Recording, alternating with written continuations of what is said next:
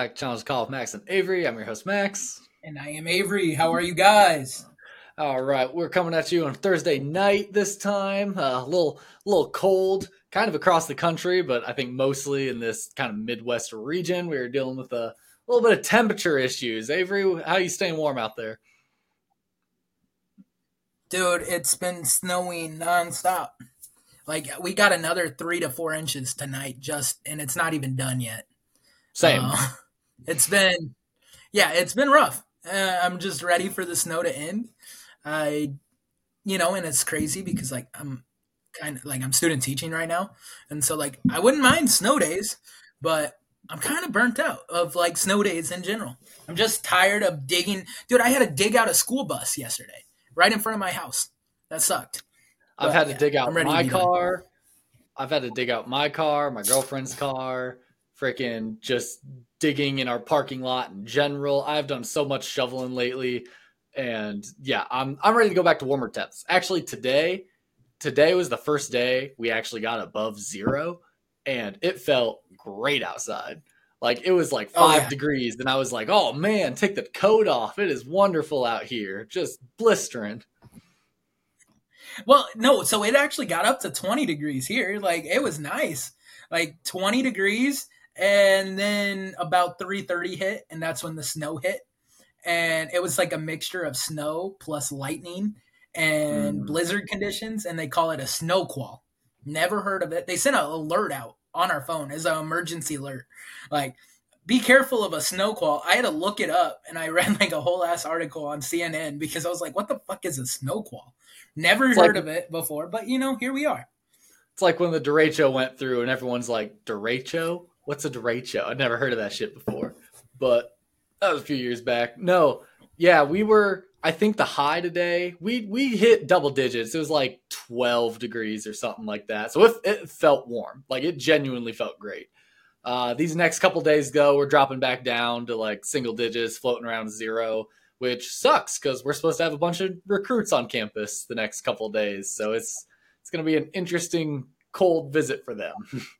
it's gonna really suck. And you're gonna be like well welcome to most of them probably live in iowa so they're used to it. I'd have to see the breakdown. I know i have one kid from wisconsin uh, okay he's used to it even worse. for sure which which isn't that much worse or anything. They're they're dealing with it too. There might be a couple of texas there's a couple of missouri kids. I know there's okay. a couple of missouri kids so eh, you're you're getting warmer that way so i don't know. Maybe they won't love it so much but i'm sure they deal with once in a while some cold and that this is just like a snap thing. It ain't normal. But let's go ahead and get into the sports that we have going on today. We've got a packed sports news segment. It feels like it's been re- forever since we recorded. It's only been eight days. That's about normal. I think we just have so much stuff going on that it feels crazy. First thing we're going to talk about, we're going to bring in a little NBA action to you. The Kings head coach, the Sacramento Kings head coach, in their post game press conference after the Milwaukee Bucks game, after they played them, he actually pulled out his laptop to show two different clips. One clip of a foul being committed against Sacramento that was not called a foul, it was no call. And then the exact same thing being called against the Milwaukee Bucks. Um, did you happen to watch that game at all? I really haven't watched any NBA. No, I still haven't watched any NBA.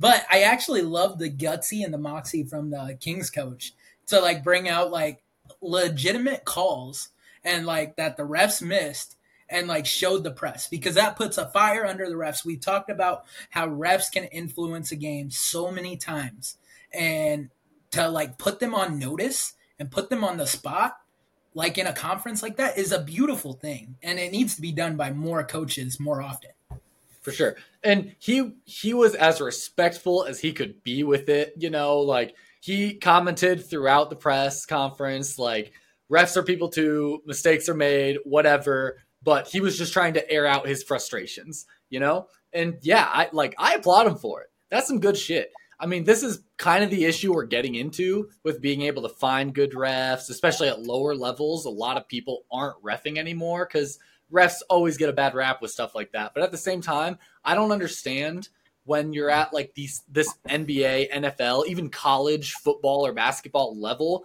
there's video review. Fucking video review shit. You know, like that's that's the stuff to me that if you can plain as day see it on video, like you got to change a call. I know there's rules against what you can and can't review, but that seems stupid to me. If you can obviously see from a record, because the NFL, that's a whole job. The whole job in the NFL right. is they have somebody in the press box just watching every play, and they can call a review from the box. Why can't that person say, "Yo, there's an obvious pass interference here"? Fucking like that needs to be a penalty. Right. No, 100%. Well, and even going back to the NFL, like you mentioned, like it's still like not always perfect. It's not always going to be 100% accurate. But yeah, the NBA, they really should have that type of thing in the NBA because like it's not always the same. Definitely. And that's but yeah, I I just thought that was super interesting. Like I was seeing it all over the place. King's coach brings out laptop. I'm like, God damn more power to it. Like it's one thing to send it into the committee. Like it'd be one thing right. to send it into the uh, NBA and be like, "Hey, these refs." But he just called them out fucking publicly. Fucking nah, screw the NBA. They're not going to do shit. Hey fans, look at this bullshit. I love that. Uh speaking of fans though, and a little bit of bullshit. Next thing we got here, Jerry Krause, former GM uh, from the Bulls back in the 90s his wife accepted an honor for him, right? Avery, you want to talk about it? I think you got a little bit of a better idea what's going on here with this. For sure, yeah. So Jerry Krause, longtime GM of the Chicago Bulls, he was the one that put together the dream team. He's the one that drafted Michael Jordan. He's the one that drafted Scottie Pippen, Dennis Rodman, and all those guys, right? Uh, he was getting honored um, for all of his accomplishments as being a GM of the Bulls. And yeah, he broke up that team a little earlier. He got rid of Michael Jordan and Scottie Pippen a little earlier than maybe a lot of people wanted to, but they won six rings, right? Like they won six rings. Like that's they brought so many championships to the city of Chicago. So of course he should be in the Ring of Honor. He should be in the Bulls Hall of Fame. Like he's a damn good GM. And the Chicago fans, and I hate to say it because a lot of Bulls fans are also Bears fans, they booed. He passed on last year, and they booed his wife that was accepting the honor, and she was physically in tears during this uh, uh, memorial of Jerry Krause. She was in tears, breaking down at the half court line, and it was just so sad to see because at the end of the day, it wasn't her. Like I get it, Jerry Krause. Yeah. You know, you're upset that he broke up the team, but still, yeah, definitely. That that's just what sucks about it is I can understand maybe throwing out a boo or two or something like you know your fans he broke up the team early so sure whatever, um, but also like you shouldn't boo. This man got you six rings. You know what I mean? How can you boo somebody that's going to get you six rings and then just be like, oh, he made a couple decisions we didn't necessarily agree with a little too soon? Big fucking whoop, dude. You won six championships. Fucking be happy about it. But that's beside the point because we're not even talking about him right now. We're talking right. about his wife. His wife is in there to accept her dead husband's honor, and everyone is booing her. And it makes it just a million times worse that after seeing how physically upset she is, how like she breaks down crying, like they just keep on going. They just continue to boo on. Like that that is horrible. That is absolutely atrocious. No, dude, like 100% you are right. Like, the sad reality is that he brought six fucking rings, and it wasn't even about him, it was about his wife, like you mentioned. And at the end of the day, this isn't something you do. Like, and you don't keep booing. You don't keep booing. Like, you you notice that, oh, it's his late wife that or like it she's accepting the honor for her late husband and you stop and you honor it respectfully as quick as possible. But at yeah. the end of the day that's the sad reality of professional sports and fans. Sometimes fans are really really fucking shitty and they don't realize what someone actually truly meant to that organization and that team. Yeah it's that it's one of those things where fans always want the world you know like they want they want a championship ring every fucking season. And it's like, hey, guess what? You're not going to get that. He got you six, and you're booing him for not getting a potential seven. Like that is fans just want too much sometimes, which is understandable to a degree. Like obviously you want to see your t- team win all the time, but at the same time, like that's unrealistic. That's not going to happen. But next thing is sports news that we have a little bit of college football news here. Did you know there was a record set in college football today? Um, Cam McCormick, tight end from Miami, actually set the record for most like years in college football. He is going to be start going on to his ninth season in college football in 2024. Um, how in the hell is this possible? Let me tell you. He originally got or he originally started back in 2015. He was a number one tight end coming out of Oregon uh, Summit High School, and he got he went to I believe Oregon, redshirted in 2016. 2017, he played, made 13 appearances as a redshirt freshman for Oregon. 2018, sustained a season ending leg injury in Oregon's opening game. In 2019, he missed the entire season due to an injury um, and was granted a sixth and a seventh year for previous injuries. Then 2020, as we know, was the COVID season, so it didn't count. No one lost eligibility for that year, although he missed it anyway. He still didn't play in that season, he was injured. Um, in 2021, as a six year redshirt sophomore. Yeah, sixth year redshirt sophomore. Uh, he appeared in two games and then suffered a season ending injury for the fifth time. and then in 2020, he appeared in all 13 games. Uh, it shows some stats for his and stuff too, but he actually had, you know, a 2020 season. And then in 2023, he transferred to Miami where he also made 13 appearances again. So this dude has just been getting injured season after season after season and is still just going on like playing college football. Dude, this is wild because you said 2016, right? Yeah, 2016. 2016 that, yeah. That is the year that you graduated high school, right there. That's the year you graduated. I mean, I graduated you, 2015, but 2016. Yeah, well, you you graduated with him. Like he was in your graduating class because 2016 was his redshirt year. Dude, that that's even more crazy. He's as old as me, and he's going on to his next year, uh, last final year of college football. You got to think this guy is well. One, NFL scouts are like, yeah, this guy's like not at all coming into the league.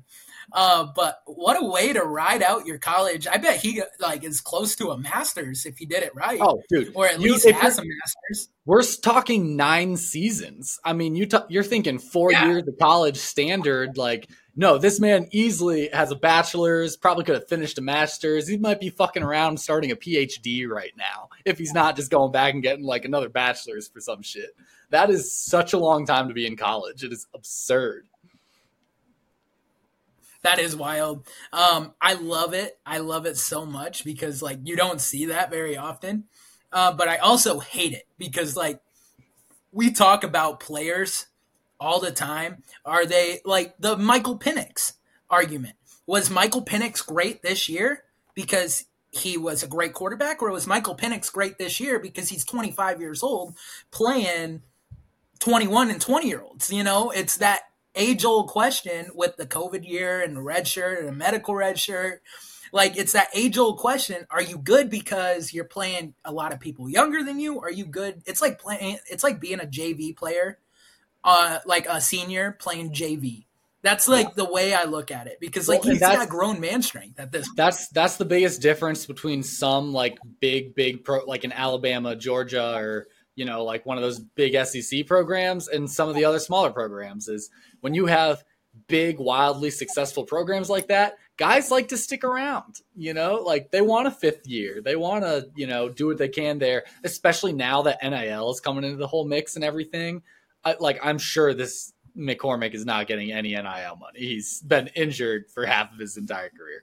But still, with the NIL, there's so many players that can stay in college and make way more than they ever will in their rookie contract in the NFL. So why not stay in college? But it hurts some of the smaller programs because you either one do graduate your guys, you know, like they stay for their four years, get their degree, and they leave. They're gone. Now you're starting over again. Um, and yeah, that's that's the struggle. Age makes a huge difference in that, especially in those developmental years of like 18 to 22. Like if you have a bunch of 22, 23 year olds playing against 18, 19 year olds, it's a no brainer who's fucking winning the game. It's going to be the old men on the field. For sure, 100%. And I think that goes back to everything you do. Like, I mean, age just makes you wiser. and we're talking about the oldest college football player. Let's talk about the newest, youngest NFL head coach and Jerod Mayo taking over for Bill Belichick. How old is he? Jerod Mayo is 37 years old and he's taken over for Bill Belichick. So uh, he actually overtook Sean McVay as the youngest head coach in the NFL now. Sean McVay was hired at 32, but he's been coaching for five years, and Jerod Mayo is actually two months younger than Sean McVay. So it's really cool to kind of see like Jerod Mayo taking over, especially like when you look and you think about the Patriots. Like Bill Belichick has been the head coach of the Patriots for 24 years. Like he 24 years of the same coach, and Jerod Mayo is now 37 and taking the reins. And it's going to be exciting to see. It's a new era in New England. And one thing with Jerod Mayo is he fits New England like a glove. The only team he ever played for in the NFL was for the New England Patriots. He played 11 years for the Patriots as a middle linebacker. And um, and now he's their head coach. And so it's kind of like a homegrown situation. Bill Belichick groomed this guy from a player, brought him onto the coaching staff after he retired, and now here is Jerod Mayo going for this major aspect of what is like the New England Patriots. So I, it's going to be curious to see how he does in the future. Definitely. This will be a really interesting kind of high because, yeah, you're going from like almost a polar opposite. Um, so he's not the youngest head coach to ever enter the NFL, but just the current current youngest guy in as a head coach. Okay, but yeah, yeah, you're going from old Bill Belichick down to like a nice little young buck. So that'll be a very interesting change. Maybe it's what the Patriots need. You know, like you talk about Bill Belichick being there for years and years and years and years. Well, so was Tom Brady. Like Bill and Brady had each other. That's what made them good. Uh, after they lost Brady, they didn't do shit. So maybe they do need a new guy in there, kind of uh, getting something going there. With do we even know? that They're probably going to be searching for a quarterback in this draft, aren't they? Oh, hundred percent. A lot. So they picked third in the draft, and a lot of people are saying that it's going to be Drake Maye or it's going to be Jayden Daniels, or they could even trade up for Caleb Williams. So like, there's going to be a new quarterback paired with Jerod Mayo, but how much different is it actually going to be? Because like I mentioned, like Jerod Mayo was drafted by the Patriots. He was coached his whole entire career with New England and Bill Belichick and he's been an assistant coach under Bill Belichick. So everything Bill has done, and he's taught Jerod uh, Jerod Mayo everything he knows. So like we'll see how much different Patriot the Patriot way changes, or if it's going to be the same as or different.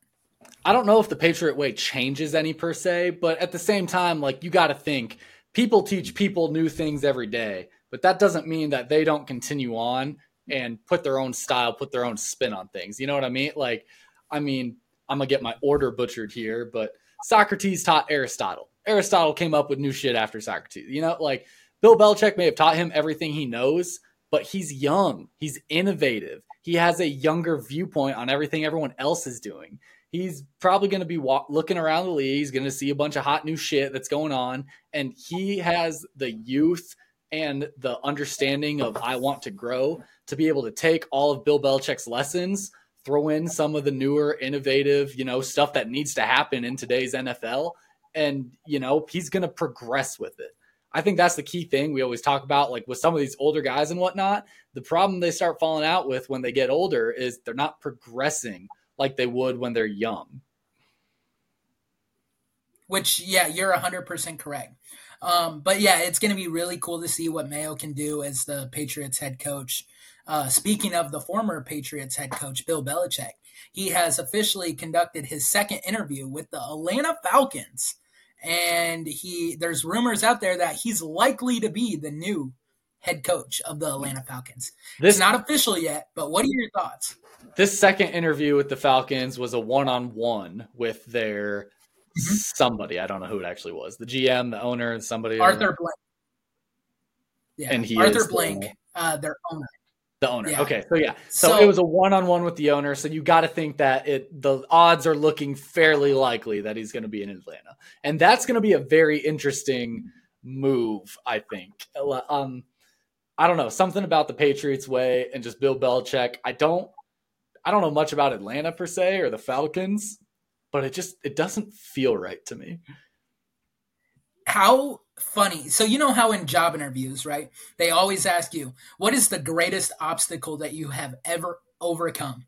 How funny is it going to be when Bill Belichick well, when Bill Belichick starts talking about when he was down 28 to 3 in the Super Bowl to the Atlanta Falcons and he overcame and won that game 31 to 28 and Arthur Blank's going to stare at him and be like fuck you. like but it's such an oxymoron that he is probably going to be the Atlanta Falcons head coach and he's the one that the biggest comeback in Super Bowl history. Here he is coming to coach your team that destroyed your hopes and dream, the closest that the Falcons have gotten in years to a Super Bowl champion, and you're about to hire the guy that ruined it all for you. It, oh, I mean, it's like would, Aaron Rodgers being the Bears quarterback.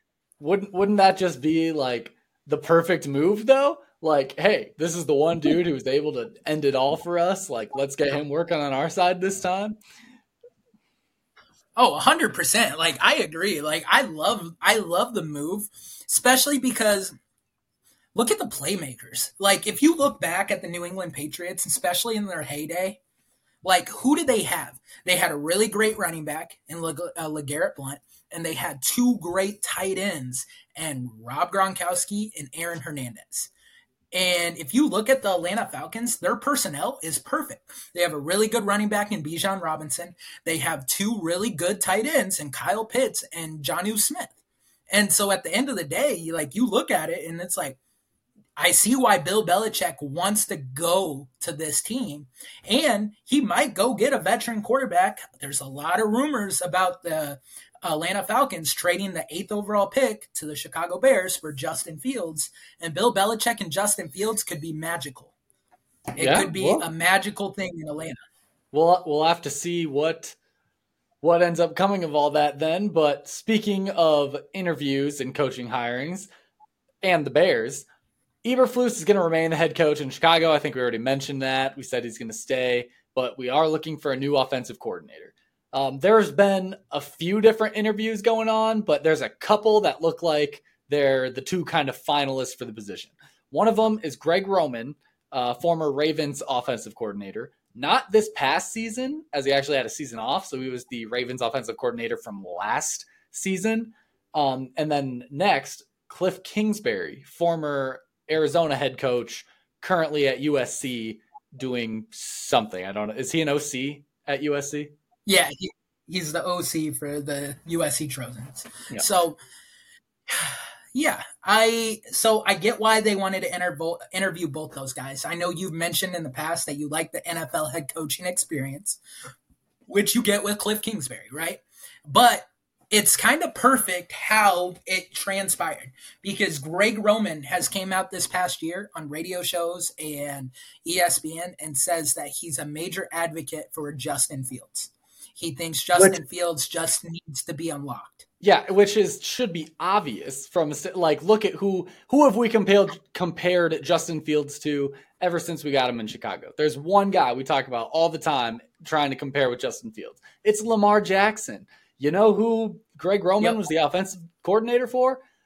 Lamar Jackson. Like that is the perfect matchup to have with Fields. Uh, he would truly be the guy that if Fields was truly, truly going to make it big in the NFL, he would be the one that could get him there, which is why I actually would go against the standpoint of former head coach within Cliff Kingsbury just for two reasons. One, he was the head coach of the Arizona Cardinals. Wasn't exactly doing great down there. So, eh, don't necessarily love that. Ravens, on the other hand, were killing it. And quarterback comparison, just awesome. Secondarily, like you said, Greg Roman's a huge advocate for Justin Fields. Uh, Cliff Kingsbury, currently on USC staff, is probably going to bring one certain USC quarterback that is going to be the number one overall pick, which the Bears currently have. He's going to be an advocate for that guy coming to Chicago. Should we hire him? So this this OC position almost seems like it's going to be end up being the ultimate fate of who's the quarterback in Chicago. This hire is going to determine like what happens there on out. For sure. And let's break down a little bit more of like both guys. So Greg Roman, you mentioned, so from 2019 to 2022, Lamar Jackson took off in 2019, won his first MVP. That was Greg Roman's doing, right? Prior to that, 2016 to 2019, Greg Roman was the offensive coordinator for the Buffalo Bills. You know who else he developed in Buffalo? Josh Allen. And prior to that, he was the offensive coordinator from 2011 to 2015 with the San Francisco 49ers.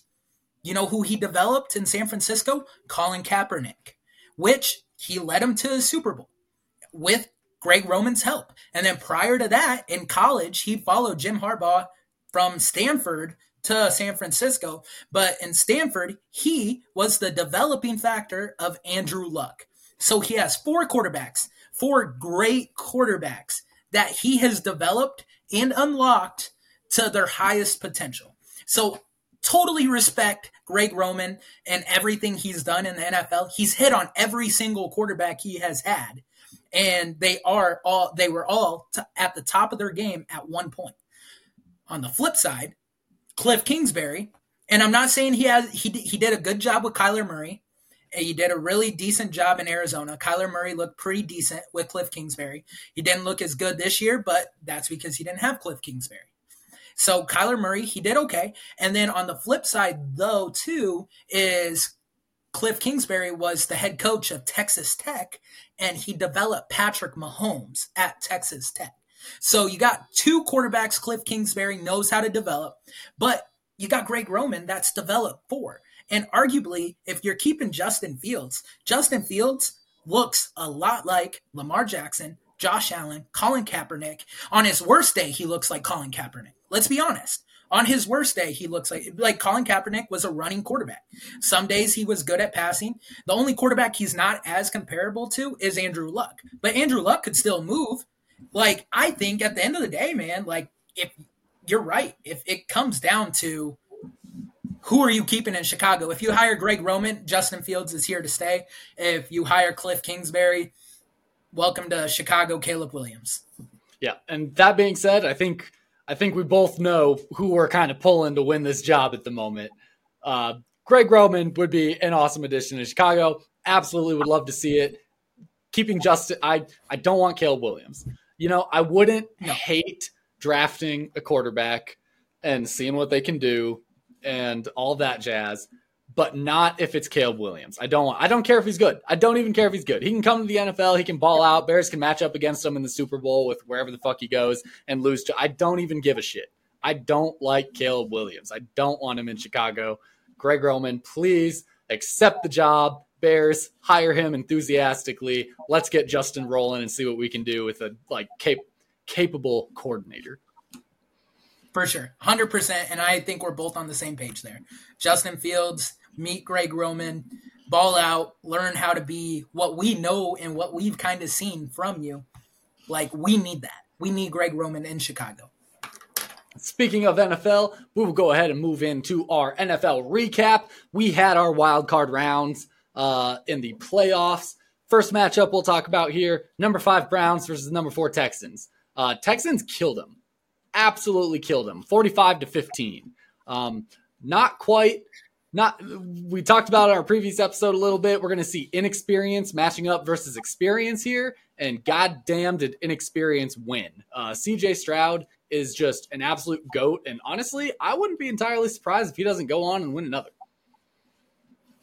Dude, honestly, CJ Stroud is balling out this year. Um, and it's unreal to see from a rookie quarterback. And this is one thing I want to talk about, and it kind of goes back to the Justin Fields and Caleb Williams, and not in favor of Justin Fields, but like when you look at quarterbacks like C.J. Stroud and Jordan Love, like it's almost easier to choose a quarterback like Caleb Williams because both teams moved on from their current starters, and here they are balling out at a young age, right? So like in a flip way, but back to the Texans game, like he just looked incredible. Every ball he hit, he looked cool, calm, under pressure. Um, in the last three playoff games for CJ Stroud, he's had th- over 300 yards and four TDs dating back to college. two in college and one in the NFL. And that's just insane to see from CJ Stroud. And I, I, dude, I hope they go out and beat the Ravens next week. That would be insane. I no, I would love to see it. I, I don't know what it is about CJ Stroud that I just, I, I do like CJ Stroud. I, I have some sort of like a fandom for him, and I really don't understand why. I, I don't think it's the Justin connection. It's not even like the Ohio State Justin connection for me. It's just the pure fact of like when he replaced Justin at Ohio State, I was like, damn, all right, this this kid can play. Like he stepped in when Justin got hurt and he filled his shoes wonderfully, like as a freshman or something, whatever he was. But yeah, so I I love him. I love seeing him do so good in the NFL. And yeah, I I would love him to kind of beat the Ravens, not gonna lie. But uh, we'll get into that a little bit later. Next game, number six Dolphins versus number three Chiefs. Uh, this was a fucking cold one. Um, Chiefs ended up winning it 26 to 7. Um, I know we talked about it just before the game. I don't know if we mentioned it on the pod. We kind of foresaw that coming with the temperature being below zero, wasn't it? It was freezing there. Um, I am glad I'm not at that game. Yeah, no kidding. I'm looking it up right now if it was the coldest game ever because I heard there was talks. So at kickoff, the game was minus 27 degrees with the wind chill, Minus 7 degrees. It was the fourth coldest game in NFL history. Damn. Fourth coldest game ever, which is insane. Um, the one thing with this game is that the Chiefs didn't even look that great. The Dolphins just couldn't get anything going. And we talked about that. We talked about the weather was going to play a crucial role in this game, and it did. Like at the end of the day, like you can't beat cold. You can't beat uh, like the environment. Like, and if you're not used to playing in cold weather, you're screwed. And at the end of the day, Tua did not look good in this game. I honestly think that this game is a complete flip flop if you play it down in Miami. If this is a warm weather game, if you know both teams are kind of on equal level, or even if they were in a dome or something like that, I I don't know if I'd say complete flip flop, but I think Dolphins might come away with this game. Because, like you said, Chiefs did not play great. They haven't been playing great. They're about to go get their absolute asses kicked by the Bills. Um, I don't just I don't fuck with the Chiefs right now. The Chiefs look awful. I don't like them. I don't think they're a good team. I love McDaniels. I I'm dis I'm sad. I'm upset about this game. I I understand the cold may or may not have played a factor. Uh, well, definitely played a factor if it would have changed the outcome as far as who wins, I don't know 100%, but I'll tell you this it would have been a much more interesting game if this would have been a warm weather game. For sure. And like the other aspect of this game, and you mentioned it last podcast, is when you get into a coaching battle and when it's a cold weather game like that, you get into a coaching battle, you got to take the guy with the experience and the guy that's been doing it longer. And the guy that was doing it longer and the experience was Andy Reid. And he had a great game plan. He suffocated Tua. Tua made mistakes. Tyreek Hill was shut down besides that one touchdown, and the Chiefs came away with the win. And that's what a head coach does when you're good at your job. And well, that's what and, Andy Reid did. And that's the difficulty, though, too, from a coaching standpoint, being in the cold weather like that, is look at what the Dolphins are. Like, look at the identity of the Dolphins as a team. When we talk about the Dolphins, who do we talk about constantly? Tyreek Hill, Jaylen Waddle, Tua Tagovailoa. Like we talk about those three guys. You know what those three guys are involved in? The fucking pass game. You know who we never talk about? The running backs for the Dolphins. I don't know if I could even name a running back for the Dolphins right now because the, like what has won them and what has gotten them all their fame and glory is their pass game.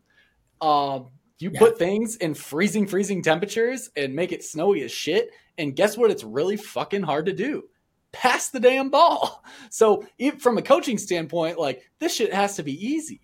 This it's so easy to think, oh, all they can really do is pass. All they really can do in this weather is run the ball. We're gonna fucking kill them. For sure. And at the end of the day, they did. Like they controlled the clock and they did. But that running back, De'Von Achane, he's a rookie. Yeah.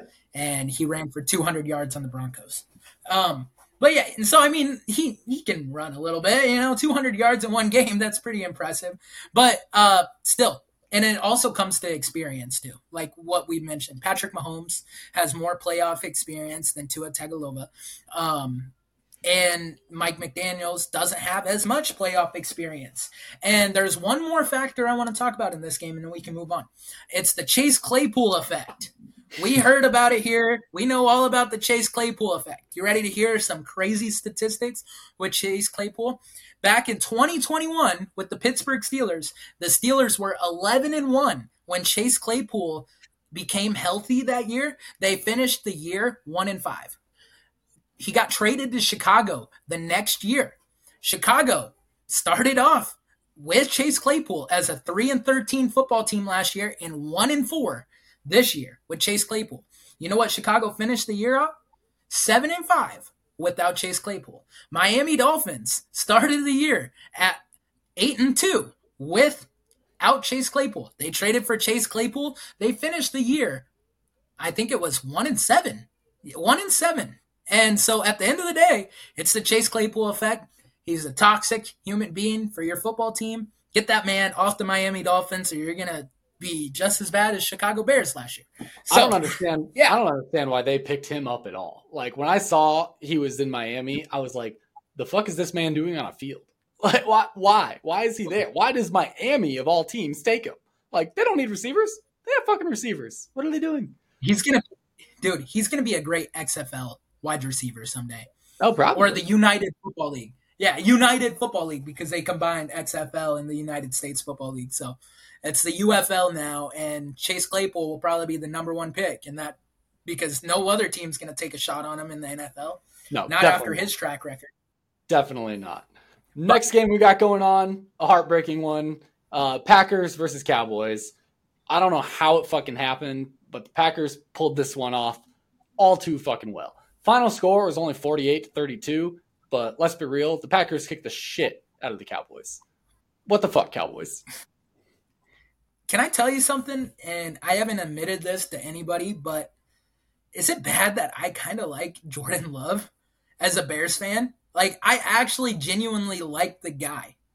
And I hate that I say that, but I, I hate that he's a good quarterback and he's turning into a good quarterback, but he's a good dude. At the end of the day, we talk about Justin Fields being a good dude. Jordan Love is a good dude.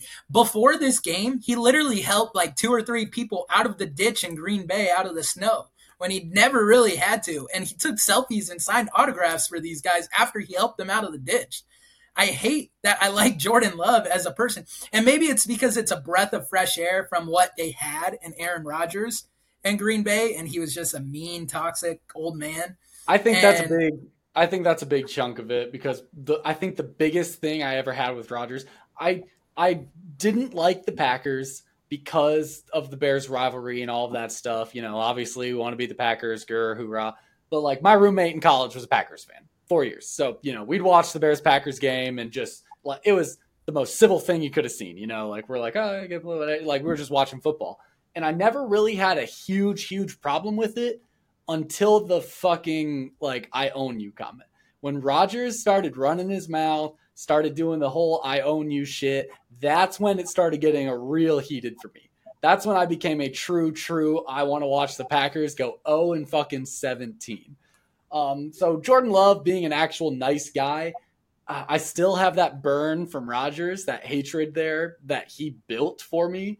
But at the same time, like that helps out. You know, him being an, a good dude off the field is fine. And at the same time, I think it honestly helps out with the argument of when Rodgers leaving, I almost said I was slightly upset, right? Because I wanted to see the day that Justin Fields overtook Rodgers, especially after the whole I own you comments.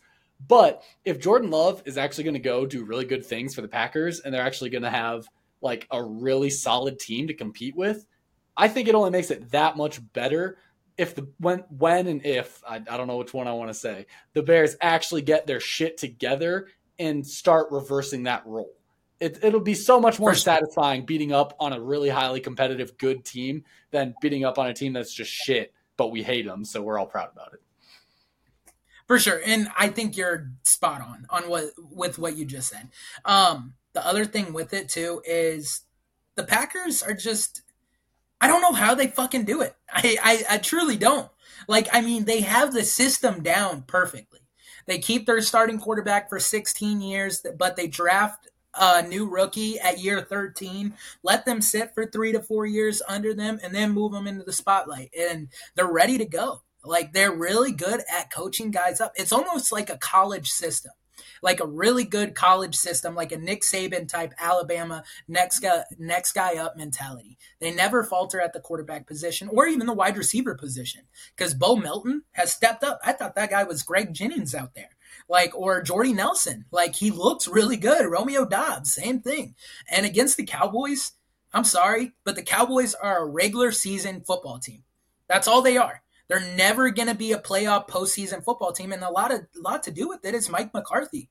And I'll go one step further. One of my friends, Phil, that we've had on this show, the reason he stopped being a Cowboys fan is because of Jerry Jones too and they're never going to change until they change the ownership and they change their head coach and they change their whole dynamic because they're still living in the 90s they think just because we went 12 and 5 this year or 12 and 4 this year we deserve something because you just got your shit kicked in by the seventh seed that limped into the playoffs.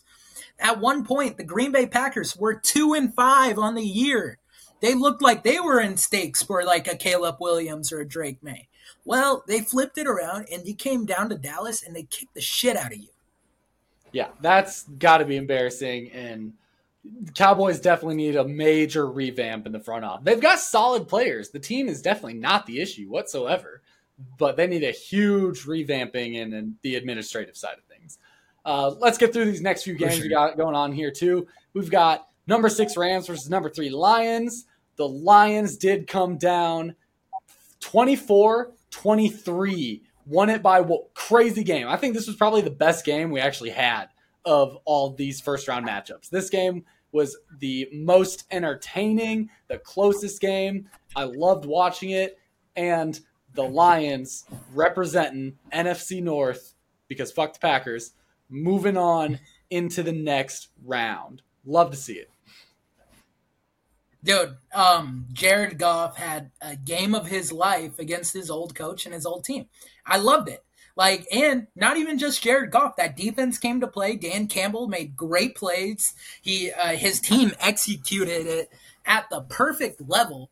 And David Montgomery balled out also. Like, it was like everything you want to see. And I'm not even saying Sam LaPorta scored a touchdown after he was like supposed to not play during this game because he was on the injury report. And uh, the beautiful thing when they when Sam scored that touchdown, did you see Dan Skipper running in, screaming at the ref, "I'm eligible! I'm eligible!" It was no, like a beautiful thing. Oh, it was it was a beautiful thing. Like I think Chris Collinsworth was joking about it all night because of it. Uh, he's like, "Yeah, Dan Skipper really wanted to make sure like he was eligible on this play." Um, but and then Sam LaPorta they didn't even throw to him. Sam LaPorta was wide open in the back of the end zone. And you got to think, was that Dan Campbell like being like, hey, I want you to make it known that you're eligible because oh. then they're going to take the attention off Sam LaPorta and bring it on you? I would I would guess maybe. I don't know. It's really hard to say. Like there could be somewhat uh, of a genuine look to it of like, hey, you are eligible for this. Like you might get the ball. And just in the quarterback's progression, it ended up being in LaPorta's hands. But I yeah. could also see a very high probability that he was just being a little bit of an asshole and was like, "Hey, go report is eligible," and like just absolutely scream at the ref that you are eligible. You know, I I could see him doing something like that, even though like maybe the quarterback's first read was LaPorta coming across the middle. But for sure, either way, it was it's funny as shit to hear about. Like that's great. I love it when people do shit like that. Um, but yeah, this everybody was playing great. The Lions, they look like such a team. I think we've been saying it all seasons, but the Lions just look like an absolutely te- unit to be reckoned with right now. Um, the Rams put up a really solid fight, only losing it by one game. I'm sure that covers the spread. I don't know what it is, but it's got to be at least one, so they got to cover it. But still, I like that the Lions came out on top, and I like that this was an actual game. So many of these games were just yeah. wild blowouts, and the playoffs kind of sucked. Yeah, Which yeah, it was a great game to watch. I like watched this the whole whole game through. Um, one of the major things with this game too, man, is is just the Lions haven't won a playoff game since 1994. And so just seeing that like I did it. Like we did it for the city of Detroit. There was a story that came out with uh, Amon St. Brown, uh, St. Brown, that a lady literally he was pumping gas at a gas station in Detroit. A lady came up to him in tears and said, "Hey, I've been waiting for this my whole life, and you guys finally won. Thank you so much." And then uh, St. Brown was like, "No, thank you guys," and they both ended up in tears he said that on his pod earlier this week and i was like oh my god like and that like at the end of the day we talked about the jerry krause and like the shitty fan but at the same time fans really like things like this when the lions win a playoff game in 30 years it makes you think like holy shit this is awesome. But yeah, yeah go lions. I, I love it. I absolutely love to see it. Um and hope I want to see him win more. I want to see him keep on going, just because they play the Bucks next, and I don't really care about the Bucks. But speaking of the next game, uh, we've got number seven Steelers was number two Bills. This was also a very very cold game. I don't know if this one wasn't as cold as the Chiefs game. I'm pretty sure, but the snow. So first off, with this game, this game was supposed to be played at noon on Sunday. It actually Sunday. ended up, yeah, on Sunday, but it got moved to 3:30 on Monday because the snow was so horrible. There I don't know if you saw it all, but there were actual videos of fans going to their seats just like the snow was above the seats and they were just scooping out waves of snow as they're like walking through the aisle trying to get to their seat and shit. It looked like chaos out there, uh, just in the stands. But uh, Bills ended up winning it 31 to 17. I think we kind of expected that to happen. Steelers made a miraculous comeback at the end of the season to get in but ultimately they weren't that solid of a team. And the Bills have been heating up very much lately. Uh, no pun intended. But what were your thoughts on this game? Yeah, no, I I mean I don't got much. I just knew Buffalo was going to pull this one off, and they look good doing it. And Josh Allen broke away for like a 54 yard run in this game. There was a little bit of controversy on the uh, like fake slide. He did a Kenny Pickett fake slide and then kept running for a touchdown. And so there was a little bit of controversy, but like this game was never that close. So like it doesn't really matter. The Bills still would have won that game regardless. So go Buffalo, man. Like I'm excited to see Buffalo keep moving in these playoffs. So am I. Um, and the last game we've got to recap here: Eagles versus Bucks. Uh, I think we all once again expected this. I'm pretty sure we both said it last week. Eagles are falling apart. Bucks are getting on a hot streak, and sure shit did that show in this game. Uh, the Bucks won it 32 to nine. I don't know what the Eagles' issue is, but holy fuck, do they need to get their shit together? Yeah, no, this this game was insane. Um, Baker Mayfield was on fire during this game. Three touchdowns, over 350 yards, and dude, you gotta love Baker Mayfield. like from what he went through in Cleveland and Cleveland trading him away, then going and having a really shitty season in Carolina to Tampa Bay, and it's like a prove it deal. Like you get us to the playoffs, we'll give you a long term contract, and you can be our starting quarterback. Not only did he get them to the playoffs, he beat the defending NFC champions from last year. Of course, the Eagles kind of sucked at the end of the year, but Tampa Bay, man, the last five games they've been rolling they almost beat the Bills like late in the year on a last second Hail Mary. And so like Tampa Bay is a team to watch out for. And I like Baker and it couldn't happen to a better quarterback than Baker Mayfield, but it's a beautiful sight to see. Same. And this they're going to be in a good matchup to see just how good they are too. I've always fucked with Baker. I love Baker.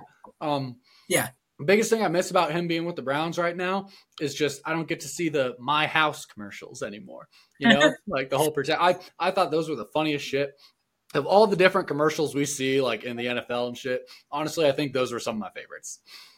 For sure. I I hope they bring him back in Tampa Bay. Say, oh, I moved. I moved to Tampa Bay. Here we go. like that would be that oh would be so cool. I can just see the first one right now. It's like him handing off the keys to fucking Deshaun or some shit, and like driving down to Tampa Bay or whatever. Like I can just see it right now. I, that would be hilarious. They need to do that. but getting into the next week's matchups that we have coming down here. Two games on Saturday, two games on Sunday. Divisional round. First matchup, number one Ravens taking on the number four Texans. Um, that's going to be Saturday at 3:30. Texans are hot, and I love it, but I mean the Ravens are a real, real solid team. I think at the end of the day. I kind of expect the Ravens to win, but I'm gonna be rooting hard for the Texans probably. For sure. Well, and kind of me too.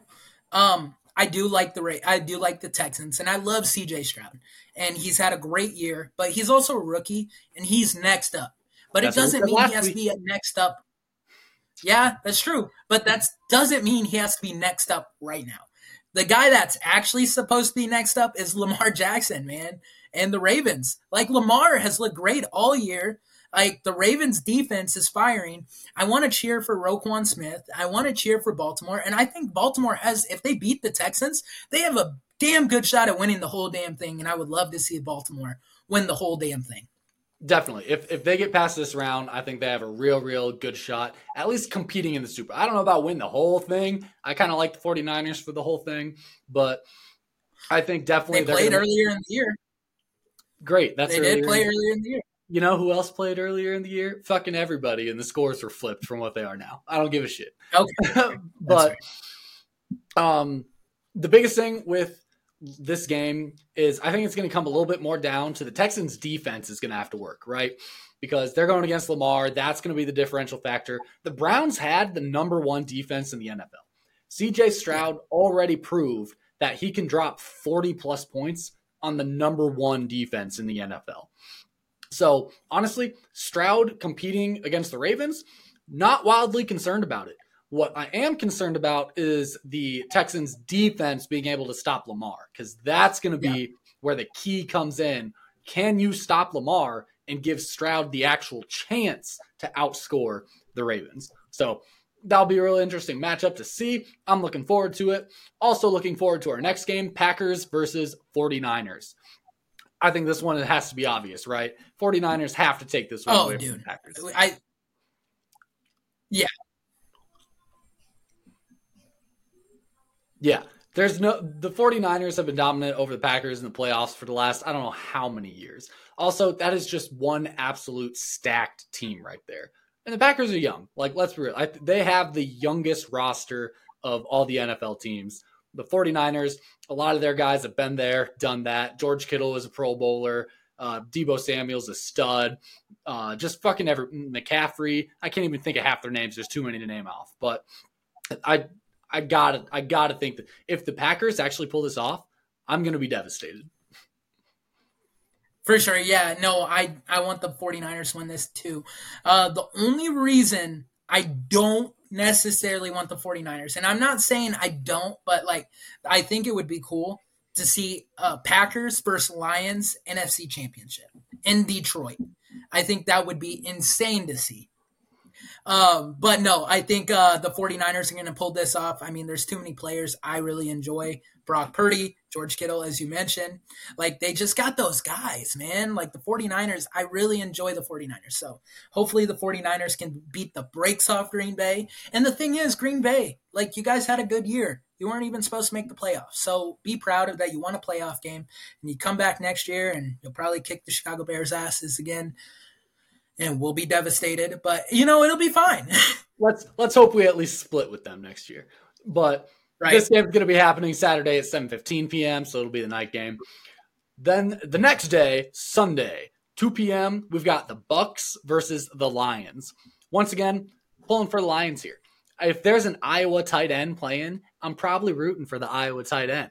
Um, not only that, but Iowa State, David Montgomery, Jack Campbell, Iowa linebacker the Lions are just Iowa in the NFL right now. Um, I want to see the Lions pull this off. Can you imagine? They just won their first playoff game in decades. How crazy would it be to go on a fucking playoff run right off the bat? Not just win one game, but fucking potentially compete in the Super Bowl? That would be epic. It would be like one of the best things that I've seen in my lifetime. Um, but imagine this matchup Jack Campbell blitzing and Tristan Wirfs picking up that blitz. Iowa on Iowa. because that's what we're about to see this week. Um, and it'll be really cool to see. Um, but I do, I got to go back to the quarterback matchup. Two guys that their teams gave up on them, and here they are. Like with their new teams, like Baker Mayfield and Jared Goff, they've had a similar career arc. Like both teams were, uh, both players were drafted number one by their original team. Both teams gave up on them probably earlier than they should have, and here they are. And I really enjoy that. To be honest, this is one of those games that I am not mad who wins. Like I really am pulling for the Lions, but if the Bucks come out and somehow beat Detroit, I'm not going to be pissed off. Then we're going to see Baker Mayfield one game away from the Super Bowl. Like that would be epic to see. So I don't know. Like I think that's like the silver lining in this game. If for some reason the Lions do falter, it would be really cool to see like Baker like one game away from the Super Bowl. Yeah, I definitely wouldn't mind ba- seeing Baker make that arc too. Like I said, I've always kind of liked Baker. I was a little disappointed with the Browns let him go. Uh, that being said, I'm obviously rooting for the Lions in this one. I want to see the Lions win it, but at the end of the day, I won't be upset if Baker ends up taking this one home. And the last matchup we got Sunday at 5:30, which is kind of a weird time because it's like not the night game, but it also is. Uh, number three Chiefs versus number two Bills. This one, I know I said it earlier in the episode. I want the Bills to beat the living shit out of the Chiefs. I don't think the Chiefs are all that hot this year. I don't really like them. I was down on the Bills earlier in the season. I definitely did not have high thoughts whatsoever about the Bills. But they have been proving me wrong in this latter half of the season. They have gotten their shit together and they are on a roll currently. So, Bills, give the Chiefs hell. Let's see a blowout. For sure, 100%. I hope the Bills can pull this off. I really love Josh Allen. I think this is probably his best shot to win a Super Bowl this year. I think, like, to be honest, the two best teams right now, or three best teams right now, is probably the Ravens, Bills, and the 49ers. Like, I think those three are the, actually the, the best quality all around teams left in these playoffs. So I think it would be really cool to see the Bills kind of pull this off. I do want to see your actual prediction. Like, I'm not who you think, but who's going to be in the AFC Championship by the end of this week and who's going to be in the NFC. Like, who you like, but who you actually think. Who I actually think will be in the championship. So, like, so just picking who's winning each of these games is what you're saying. Yeah. Yeah. Not who you like. Take all biasy aside, but oh. who you think. I can't take all biasy aside. But uh this this sounds super lame, but I have to go with the seeding pretty much. Ravens, Niners, Lions, Bills. okay. Yeah. Right. So yeah, Ravens versus or the Bills versus the Ravens, and then the Lions versus the 49ers. All right. You ready for mine? Let's hear this it. is who I tr- truly think. I think I think Chiefs Ravens versus Niners Bucks. I think for some reason I got a feeling Bucks are going to pull this off. I really love Detroit, but it's hard to stop a team with momentum. And the Bucks are now on 6 games straight of winning. Like it's hard to stop. I and like you've mentioned it before, the shoes got to drop at one point or another, but I don't see it dropping right now. I see it dropping in the NFC Championship, but I think the Bucks pair up very well with the Detroit Lions. A lot better than they would against the 49ers. That is fair. But only time will tell. We will tell you guys after this weekend. Until then, please go like, subscribe, support the pod in any way you want to. Uh, we are starting to wind down with football, ironically, as things ramp up a little bit, but got fewer and fewer games going on. So don't be surprised if these episodes start getting a little more mix and match with some basketball thrown in there, some other sports, some more general just head coaching news, sports news, all sorts of things. But we're gonna we're gonna do things a little bit differently than we did last season, I think. So I'm looking forward to what we got coming post football this year. But until then, stay tuned and Avery, sign us off. Yeah, guys, I got two words to say, and that's it. Bear down.